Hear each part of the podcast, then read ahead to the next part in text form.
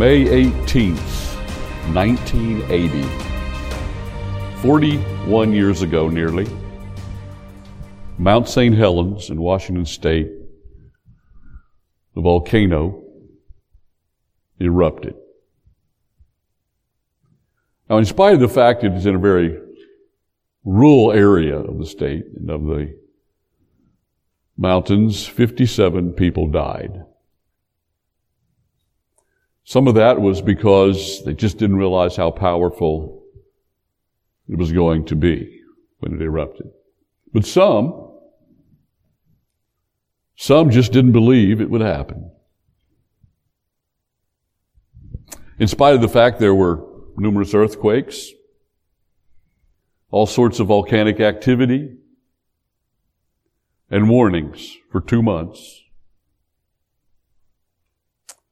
Harry Randall Truman, the 83 year old owner and caretaker of Mount St. Helens Lodge at Spirit Lake, did not leave. Others were evacuated. He refused to go. He told reporters, I don't have any idea whether it will blow, but I don't believe it to the point that I'm going to pack up. On March 18th, 1980, Harry and his lodge were buried under 150 feet of mud and debris. He came down a mountain as a result of the volcanic eruption. Sad story, but one that illustrates a principle we want to look at this morning. And that principle is this. If you are unprepared to face temptation, then you're preparing to fail the test. It's as simple as that. Being unprepared, just waiting for the moment, hoping maybe somehow at the last moment you'll be able to handle it, will not work. You see what happened to Harry Randall Truman happens to all of us all the time, spiritually speaking. We are caught unaware by temptation. We're caught off guard. We're unprepared and we fail. We yield to the temptation before us and probably suffer for it. Our passage this morning deals with a lot of things, but the thing I want to emphasize is simply this. Temptation is coming. If we're going to be able to handle it, we have to be prepared. The disciples were not. Now we come to week, as we come to Passion Week, uh, day Thursday, as far as our calendar is concerned, they had other names for it and so on. Last week we looked at the Passover meal, which was on Thursday, but now we are into Thursday evening, in fact, deep into the night what will eventually culminate in the arrest of Jesus in the Garden of Gethsemane late, very late after midnight that night. Chapter 26, verse 31. And when they, excuse me, verse 31, then Jesus said to them, so he's, he's, he wants to tell them something. And verse 31 comes after the Passover meal. And it probably comes before they arrive at Gethsemane. Now he had a lot to say, and John records a great deal of that in the Gospel of John. But Matthew just mentions this little section of instruction before they actually end up in Gethsemane. They don't disagree. They don't contradict. It's just Matthew doesn't include as much of what he said as John does. But we have, through all four Gospels, the complete picture. And so now, probably as they are making their way to Gethsemane, perhaps walking along the road, exiting the city, Going down into the Kidron Valley to the east of the city, Jesus says, all of you will be made to stumble because of me this night. For it is written, I will strike the shepherd and the sheep of the flock will be scattered. But after I have been raised, I will go before you to Galilee.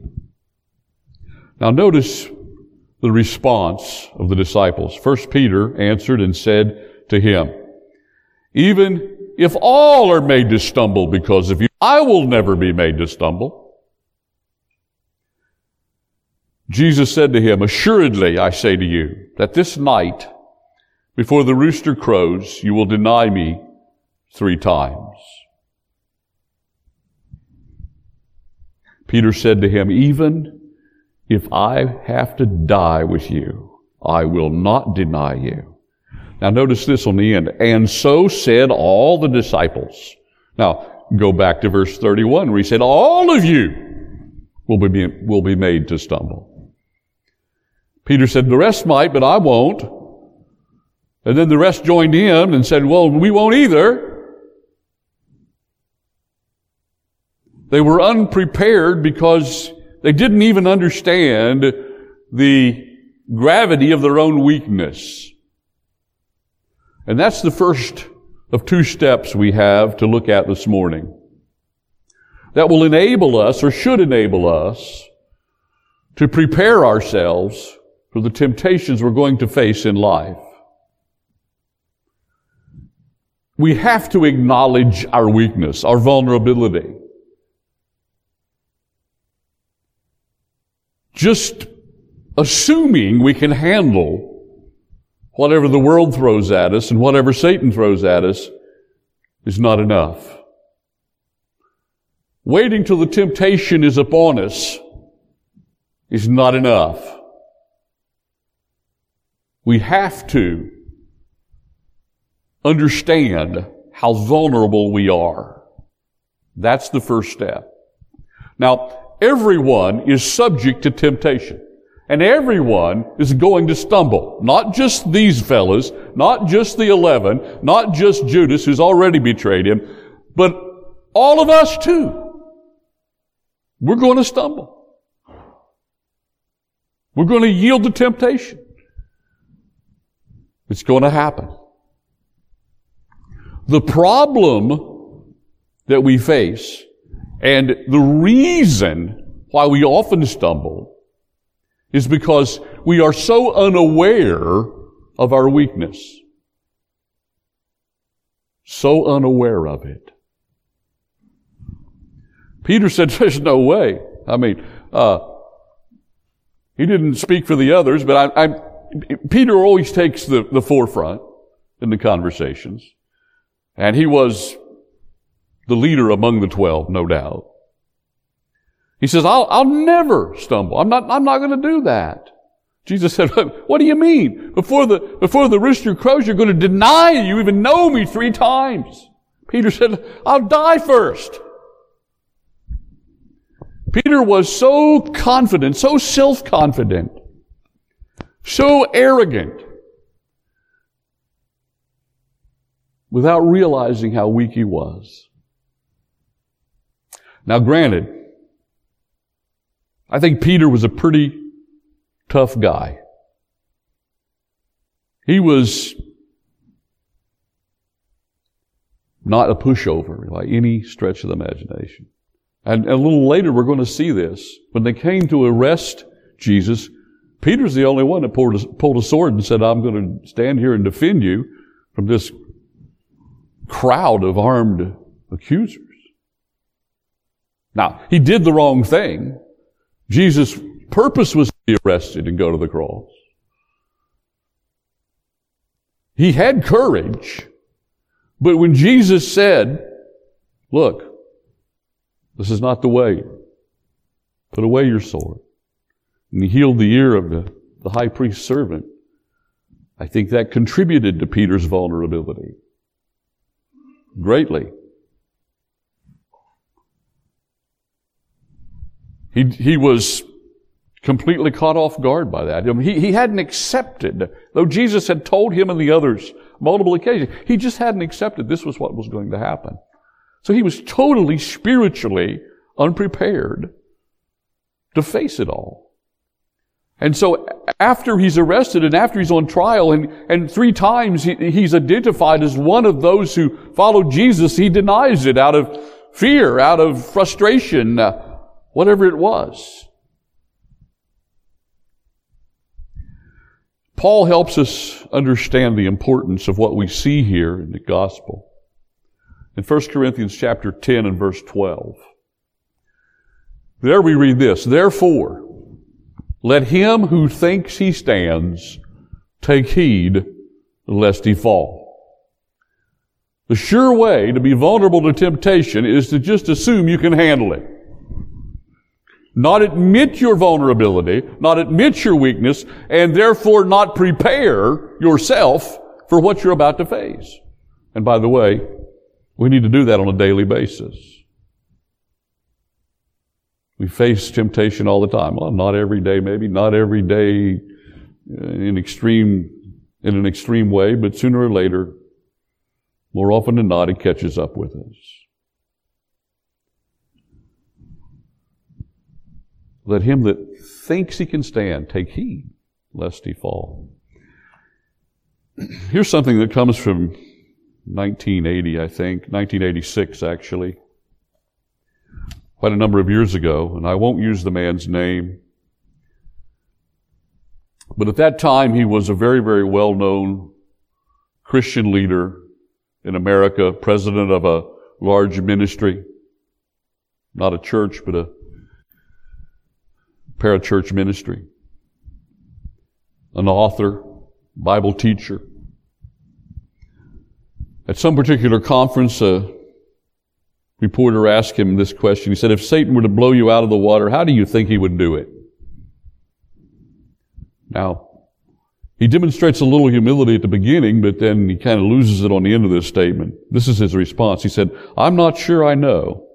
All sorts of ways, I suppose. But I know there's one way he wouldn't get me. He'd never get me in the area of my personal relationships with my family. That's one place where I have no doubt I'm strong as you can get. Sound a little bit like Peter? That's not going to happen. Within two years, he committed immorality, lost his ministry, at least for a while. Who knows what toll it took on his family. Let him who thinks he stands take heed lest he fall. Here's a statement I, I read last night in doing some reading, and I wish I could tell you who wrote it, give them credit for it, but it's anonymous as far as I know, but it's such a powerful statement. I think you probably should write it down. I, I should have made it available on screen. But it's not long. Listen. Here's what it says. You are only as strong as your weakest moment. You are only as strong as your weakest moment. It only takes a moment of weakness for you to stumble, for me to stumble.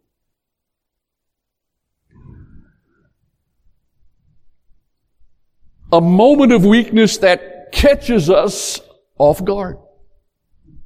Because we don't even understand our weakness. So step number one, if we're going to be able to deal with temptation, is to acknowledge our weakness. Step number two, now, as we come to verse 36 is simply this. We have to anticipate temptations. Anticipate temptation. You say, well, isn't that really what we just said? Well, I understand they're very close. If you acknowledge your weakness, you are anticipating temptations to a degree. In fact, if you don't acknowledge your weakness, you probably won't anticipate your temptations. They're not exactly the same, they're very close. They're tied together. But we have to literally expect. You see, if we don't, if we're not paying any attention to our weakness, we're probably not going to recognize the temptation either. It takes some spiritual alertness and watchfulness, as we're going to see. We need to be spiritually alert, on guard. Verse 36, then Jesus came with them to a place called Gethsemane. Now the word Gethsemane in Hebrew means olive press. The Garden of Gethsemane is literally a grove of olive trees. It's in the Kidron Valley, which is on the east side of Jerusalem, and it's between the eastern gate of Jerusalem and Bethany on the Mount of Olives. So, to the east, the Mount of Olives, where Mary, Martha, and Lazarus lived. Jesus often visited. The road winds down into the Kidron Valley steeply, and that's the road he traveled on uh, Palm Sunday when he came into town. A few days before this period we're studying. And then the road rises steeply to the eastern gate and goes into Jerusalem. Well, down in that valley, there's, there's still to this day a grove of olive trees. I've been there. It's, it's just a, I don't know, an emotional place to, to, to visit, to walk through those olive trees. And the olive trees don't grow very high, but they're, they're wide, substantial trees, and you walk into that grove of trees, you'd be obscured sight. Jesus probably knew the owner of the grove in those days and had plans to visit there late at night to withdraw himself and to pray. So, he came with them to a place called Gethsemane and said to his disciples, sit here while I go and pray over there. So in general, he says to the eleven, remember, Judas has already left. He departed the supper early, earlier in the evening. He's went to make arrangements for the betrayal, which is going to happen here in this garden a little bit later that night in the wee hours of the morning, no doubt. And so Jesus says in general to the eleven, sit here. I'm going on into the grove and I'm going to pray. But then verse 37 says, and he took with him. So when he, when he goes on, and he probably just followed a well-worn path and wound his way into the grove of olive trees. He says to the eleven, said here, but when he, when he actually departs to go and pray, he takes with him Peter, James, and John. Verse 37, he took with him Peter and the two sons of Zebedee, that's James and John. And he began to be sorrowful and deeply di- distressed. And he said to them, my soul is exceedingly sorrowful, even to death. Stay here and watch with me. And he went a little further. So he leaves the eight he takes Peter, James, and John a ways. Then he says, I'm, I'm very distressed. I'm upset. I, I'm, I'm here to pray. And you stay here. And then he goes a little further on. Now, I don't know what the right terminology would be in military terms, but he had a perimeter guard of sorts. And another guard. And then he went further into the garden, following the path into the olive grove. Now, he went there to pray for a very special reason. And he did not want to be disturbed until he was finished. He knew the betrayer was coming. He knew they were going to arrest him there. He didn't set up a guard to avoid that. But he wanted to make sure he had some time, no doubt, to pray because he was very heavy of heart. And he said to them, my soul is exceedingly sorrowful, verse 36, even to death. Stay here and watch with me. Now the watch here in the Greek is a word that can be translated guard. Stand guard or stand watch. Moving on to verse 39, he went a little further and fell on his face and prayed, saying, O my Father, if it is possible, let this cup pass from me. Nevertheless, not as I will, but as you will. now, for centuries, people have, Christian people have puzzled over what that means. But here's what we understand. You've got to understand a broader context here because he's already told his disciples on multiple occasions, I'm going to be crucified, buried, and I'm going to raise the third day. He is not talking about avoiding the cross. He is not asking God the Father to change why he came into the world. He came for the purpose of being the sin bearer, the Lamb of God. We saw here a week or two ago about when Mary anointed him for his burial there at the dinner. She understood that. The disciples didn't. They were in a state of denial, and uh, it seems, though he told them more than once. So he could not have been asking the Father to, to change the plan at the last moment because he was somehow frightened or disturbed by it.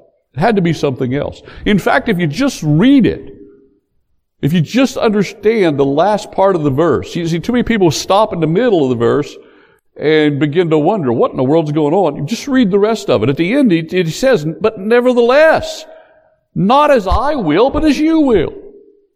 He's talking to the Father. Now, He is God the Son who took upon Himself human flesh.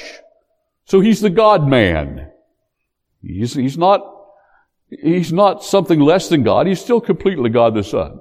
But he's added human flesh.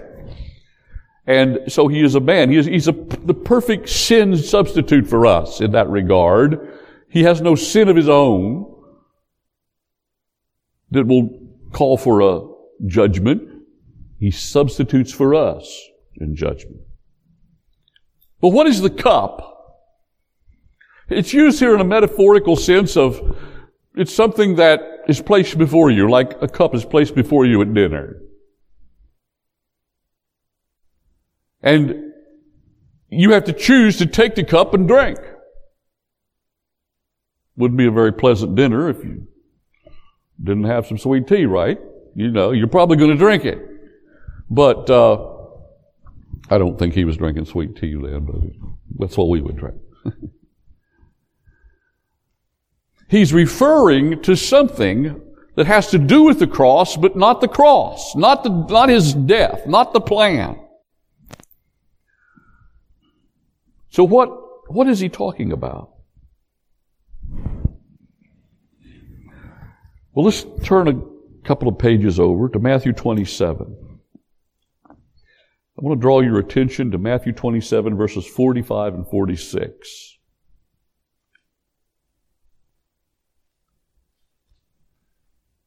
Now from the sixth hour until the ninth hour, there was darkness over all the land. Now, the context of that verse is after Jesus has been on the cross for a number of hours. And it references now the last three hours of his cross experience. Now from the sixth hour until the ninth hour, that's when he died, there was darkness over all the land. Why? It's the middle of the day. By the way, that's miraculous. It's not an eclipse because an eclipse doesn't last three hours. It's totally miraculous. God's trying to, God was trying to tell us something, show us something through that darkness. Darkness always represents the absence of God. Sin is portrayed as darkness versus light. God is always light. It's the kind of glory of God. The bright light. The transfiguration of Christ. A shining. You think of the New Jerusalem on the new earth. There'll be no night. Uh, there'll be no night. There'll be no no sun, no moon. God Himself is the light of the place. that there's darkness. It's a demonstration of the fact that something is going on between God the Father and God the Son here. Now let's go to verse, verse 46.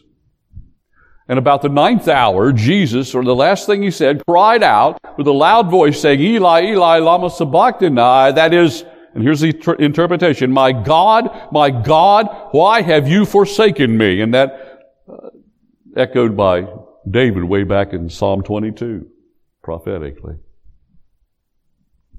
Jesus always referred to God the Father as my Father, except here, where he calls him my God, my God. He's, there's something here we need to understand from this. There is a literal separation between God the Father and God the Son. He doesn't even address God the Father in the most intimate way like he always did. And there's darkness that's fallen on the scene. What, what was happening? Paul again gives us some help with this in 2 Corinthians chapter 5 and verse 21. Here Paul says, for he, referring to Christ and his death, for he, first, the him refers to Christ, the he to the Father, he the Father, he made him, Christ, who knew no sin, to be sin for us, that we might become the righteousness of God in him. Substitution. But Jesus, God the Son, in his human flesh, literally made to be sin for us. He literally suffered the punishment for sin. He became separated from God the Father in some regard. He died a physical death on the cross, and that was necessary, where he had to shed his blood, as the Old Testament types told us over and over. But he also endured a spiritual death. Spiritual death is separation from God. Spiritual death for those who are unbelievers eventually is hell, where they are literally completely separated from God. They're still alive, but it's spiritual death. In the enduring of that, in the, in the literally becoming that object of judgment, punishment, he was, he was sinless. I think he recoiled at the very thought of even enduring the results of sin, although they were somebody else's. And so I believe that's what he is referring to when he uses the term cup.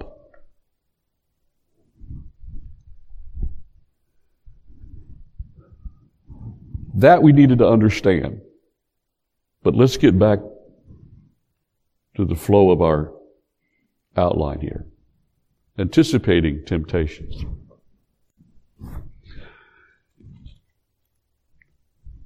Verse 30. He prayed, O my Father, if it is possible, let this cup pass from me. Nevertheless, not what I will, but what you will. Completely resigned to the plan of God. Then, verse 40, then he came to his disciples and found them sleeping and said to Peter, What? Could you not watch with me one hour?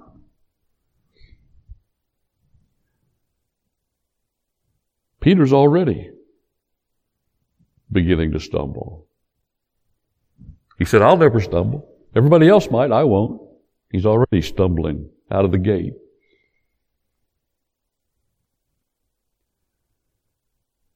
Now, let's be honest here. We've all fallen asleep praying at one time or another, right? well, I, I, I think so. You get up early in the morning or even sometimes other times during the day, I will settle down, I'll read the scripture, I'll spend some time in prayer, and you're tired, you, didn't, you know, you didn't have a good night's sleep, you worked hard, whatever it is, the first thing you know, you go to sleep. So, you know, this is very, very late, after midnight, no doubt. It's been a very long and, uh, in many ways, a difficult day. Not an unusual occurrence physically. But Jesus is indicating there is a, there is a, a gravity to this situation that should have had them stone cold awake. You know, I mean, just con- concerned, but they weren't. Why? They weren't ready. Mind somewhere else. They hadn't even heard what he was telling them about his death. What could you not watch with me one hour? And then he says this in verse 41. And these are commands. He says, watch and pray lest you enter into temptation. And then Jesus adds this, the spirit indeed is willing, but the flesh is weak. Yeah, well, the flesh is weak. They just didn't understand that. See, Peter had already determined his flesh wasn't weak. He said, I'll never stumble. I'll die before I deny you. No, no, no, Peter. Your flesh is weak. Your inability to even watch with me one hour illustrates it. Watch and pray, he says. We need to be spiritually alert. We need to be spiritually watchful. In a spiritual sense, being on guard regarding what's on the horizon, what we may have to face. Now, Jesus had told them way, way back in his ministry, early on, he gave them the Lord's Prayer, we call it, Matthew chapter 6, verse 13, He'd already told them, look, you're going to need to be praying about temptation. Here's the verse, and do not lead us into temptation, but deliver us from the evil one, for yours is the kingdom and the power and the glory forever. That's the last statement in the Lord's Prayer. Unfortunately, the King James and the New King James translation, as far as I'm concerned, leaves a little to be desired here. Do not lead us into temptation makes it sound as if God is tempting us or will tempt us and we're asking him not to. But we're told elsewhere in the scripture, God doesn't tempt anybody to sin. What he is indicating here in the Lord's Prayer, and the way it probably should be translated is, do not allow us to be led into temptation. Lord, I'm, I'm asking you to give me the strength to see it, to avoid it, or else, you know, you just steer it, help me to steer clear of it, that I'm not confronted with it. But in, in a very real sense, this model prayer tells us we're to be praying about this matter of temptation on a regular basis. You see, if we pray about it every day, we're, going to be thinking about it. We're going to be a little bit more alert a little bit more tuned in to the possibility, right? Let's go to Ephesians chapter 6 and verse 18 for a moment.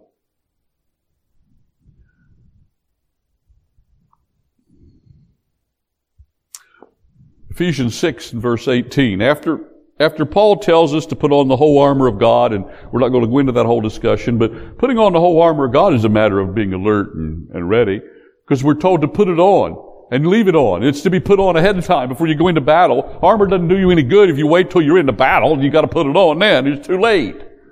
The same is true about spiritual preparation for temptation. If you just, if you just, you know, casually go along, you're unaware, you're you, you think you're strong enough to handle it when you're confronted with it, and then suddenly you're in the battle, it's too late to put on your armor.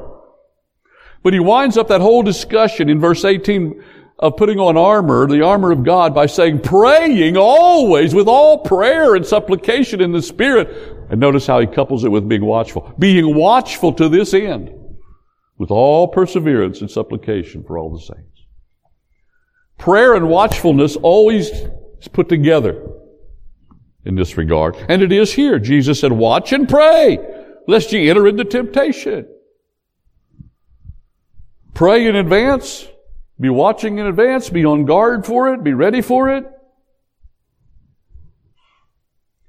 You know, it's too late to furiously row your rowboat back upstream when you're about to go over the waterfall. Right? That's what we're talking about here. Preparation, anticipation is important. But what, what do we watch for? We've talked about prayer and how prayer plays into it, but what, what is it we're to be watching for? Well, David wrote that verse we often quote. It says, Thy word have I hid in my heart that I might not sin against thee. Look at Psalm 119 something. You see, the first aspect of watchfulness is to understand the moral will of God, what we're supposed to do and not do. If you're driving down the road, if you're like me, I don't pay a whole lot of attention to speed limits. And I don't usually exceed them, but I just, I just kind of drive, you know, I just, kind of like Peter when he's not watching, you know. But when I see that police cruiser sitting there beside the road, and I, what's the first thing I do? I look down at my speedometer. And then when I see my speedometer, I say, I wonder what the speed limit is. And then you let off on the, on the accelerator and you start hoping and praying that you're okay.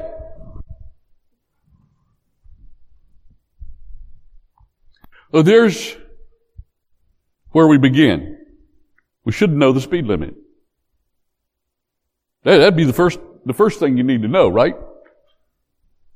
Just like the first thing we need to know when facing temptation, what is God's moral will? What is it we're supposed to do, not do? We, we if we don't know what the Bible says, we're not going to be able to avoid temptation. We don't even know what, what is temptation and what isn't. So there's, there's the beginning. Thy word have I hidden my heart, that I might not sin against it.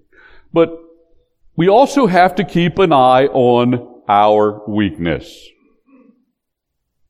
Now, let's go to let's go to 1 John chapter 2 verses 15 and 16. These guys in the booth back here, they got to be on their toes. So this is all out of order. Right? Sometimes I just revise it as I go through it. So it happens. Maybe the Lord's revised it. I don't know. Uh, 1 John 2.15 says, Do not love the world or the things in the world. The world's where we live. The world's where temptation abounds. That's where we're going to confront temptation. Don't, don't be concerned about having the world's love or loving the world yourself. Don't, don't, don't try to fit in. Be not conformed to the world, says Paul in Romans 12, 2.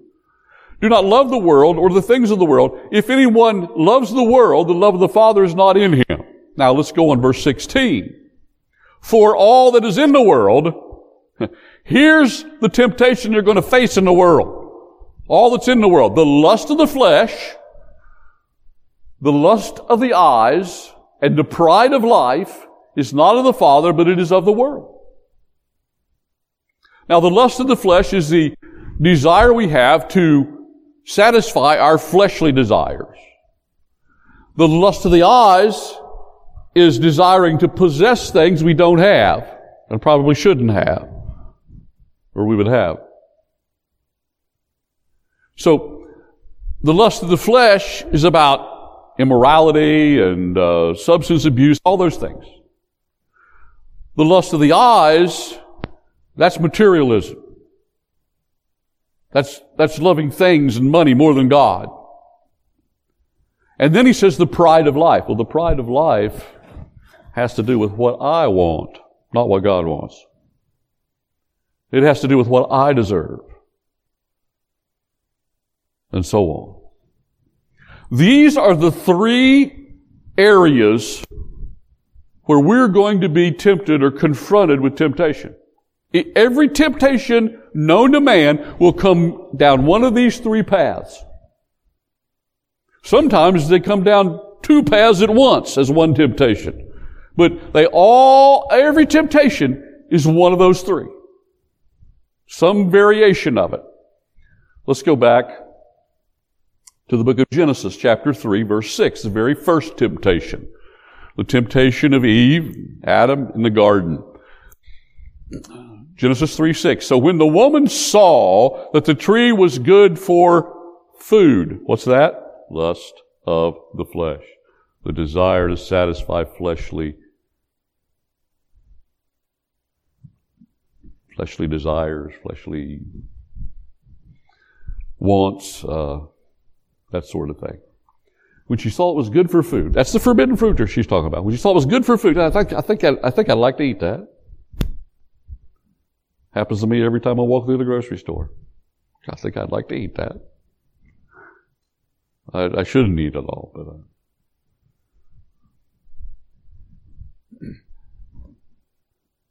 when she saw that the tree was good for food, that it was pleasant to the eyes. Not only would I like to eat it, I'd just like to have it. I just like to. It, it, it's not said it was an apple, but think of an apple you take to the teacher, you know, polished up and sits on it and put it on her desk. You know, I just you want to give that to the teacher, but you might not want to take it to the teacher. You might just want to keep it for yourself. We don't, we don't even, don't even do that anymore. That's that's old, uh, old time thing. I just, she just wanted to possess it because she couldn't have it. God said no. And she saw that it was a tree desirable to make one wise. Pride. She thought God was holding out on her. There was something else she could obtain for herself, some status, some knowledge, even godlikeness, deity, perhaps. Same three. It's a powerful temptation because Satan just wove them all into one. Pow. It's three cords of temptation woven together, aimed right at her. Now, I'm not going to put this on screen because it's 11 verses, but let me summarize the temptation of Jesus. Matthew chapter 4, beginning at verse 1. I may get them out of order, but he was tempted by the devil in the wilderness in the same three ways. First, the devil said, you know, you, know, if you're the Son of God, and the Greek actually reads this way, since you are the Son of God, he knew who he was. Since you are the Son of God, turn that rock into bread. Why don't you just turn it into bread? You'll have something to eat. Because he was fasting. It was the will of God, the Father, for him to fast during this temptation. It would not have been wrong for him to turn a rock into bread. Otherwise. But not at that moment. Not, that wasn't God the Father's will at that moment. So Satan said, aren't you hungry? Wouldn't you like to have some bread? There it is. Lust of the flesh. and then Jesus, Satan took Jesus up into high place and showed him all the kingdoms of the world. He said, hey, I can give all these to you if you bow down and worship me. Hey, what's that? Lust of the eyes. You say, well, isn't he the creator? Doesn't all things belong to? Oh, wait a minute. As Jesus Christ, the God man, he was destined to rule all, and he is destined to rule all, and he will rule all, but that was not the time. First had to come the cross. So for him to take possession of the world prematurely would be a violation of God's will. Notice here, in each case, he knew the moral parameters of the situation. And notice what he had to keep an eye on. Lust of the flesh, and now the lust of the eyes. Well, the third aspect, Satan said, why don't, you know, since you're the son of God, why don't you just go up to the pinnacle of the temple and cast yourself off? We know it's prophesied in the book of Psalms, the angels will not allow you to die. They'll bear you up. They'll save you. That was true. But to throw himself off the temple in a vain display of his power would have been a matter of pride because that wasn't God's will either.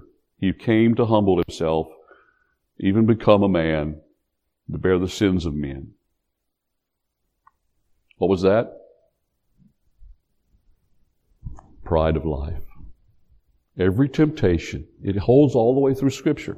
Every temptation falls into one of those three categories. So not only keep your eye on the Word of God, the, the, the, speed limit, if you will, but you've got to also understand where is temptation going to come from? If you're going to be watchful, you better watch one of those, you better watch all three. But I guarantee you, every one of us have one of those three that we're most vulnerable to. It might take a little extra effort and watchfulness. So that's what we watch. He came to his disciples, found them sleeping, and said, Could you not watch with me one hour? Watch and pray, lest you enter into temptation. The spirit is willing, but the flesh is weak. Yes, it was. And again the second time he went and he prayed saying, Oh my Father, if this cup cannot pass away from me unless I drink it, your will be done. By the way, in the Greek where it says, if this cup cannot pass away, it's what's called a first class condition in the Greek. And again, it should be translated, since this cup cannot pass away. First class conditions are assumed true. That's the same condition you find back in verse 30, uh, 39 when he said, Oh my Father, if it is possible. He was saying, Oh my Father, Father, since it's possible, since it's what you've determined, you know, it can't be changed, but my desire is for it to pass. If there's any other way, he knew God's will. He knew what God intended. He's asking, is there another way because of him having to become sin for us? The second time, verse 42, he went away, to, away and prayed saying, Oh my Father, if this cup cannot pass away from me unless I drink it, your will be done. And he came and found them asleep again, for their eyes were heavy. And he left them, and went away again and prayed the third time saying the same words. Now he's finished with the prayer. He's dealt with the burden of his heart. He's ready for the moment. They are not. They are absolutely not prepared. They could have been, but they were not. And he came to his disciples, verse 45, and said to them, Are you still sleeping and resting? Behold, the hour is at hand, and the Son of Man is being betrayed into the hands of sinners. Rise, let us be going. See, my betrayer is at hand. He fully accepted it. He understood the will of God. He was ready to face it in every sense. Not, not that he was weak or sinful in any way, but spiritually, completely and utterly prepared. Understanding the will of the Father, accepting the will of the Father. They are not prepared.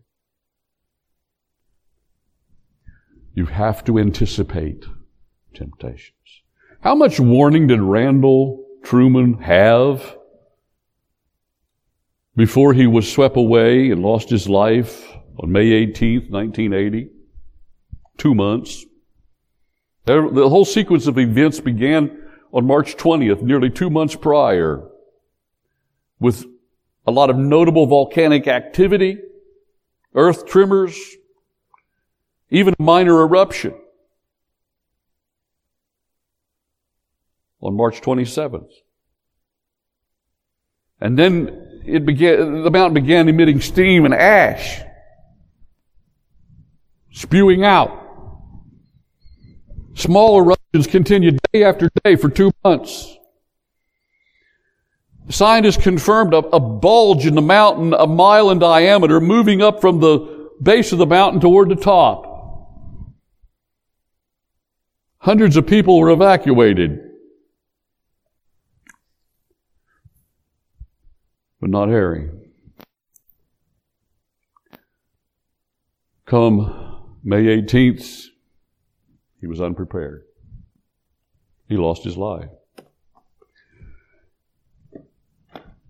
I, I know that's just an illustration, but it illustrates how dense we as human beings can be. A danger. How totally unaware of it when it's really standing right at the door. And that is true on the spiritual plane for us. We can't lose our salvation, but we, you know, we, we go to Him if we sin and we confess our sin. He is faithful and just to forgive us our sins and cleanse us from all unrighteousness. 1 John 1 9. But we do have to deal with the consequences of our sin. Damage to relationships, loss of our job. Who knows? I mean, we could list a whole bunch of potential things we might have to read. So we need to be prepared.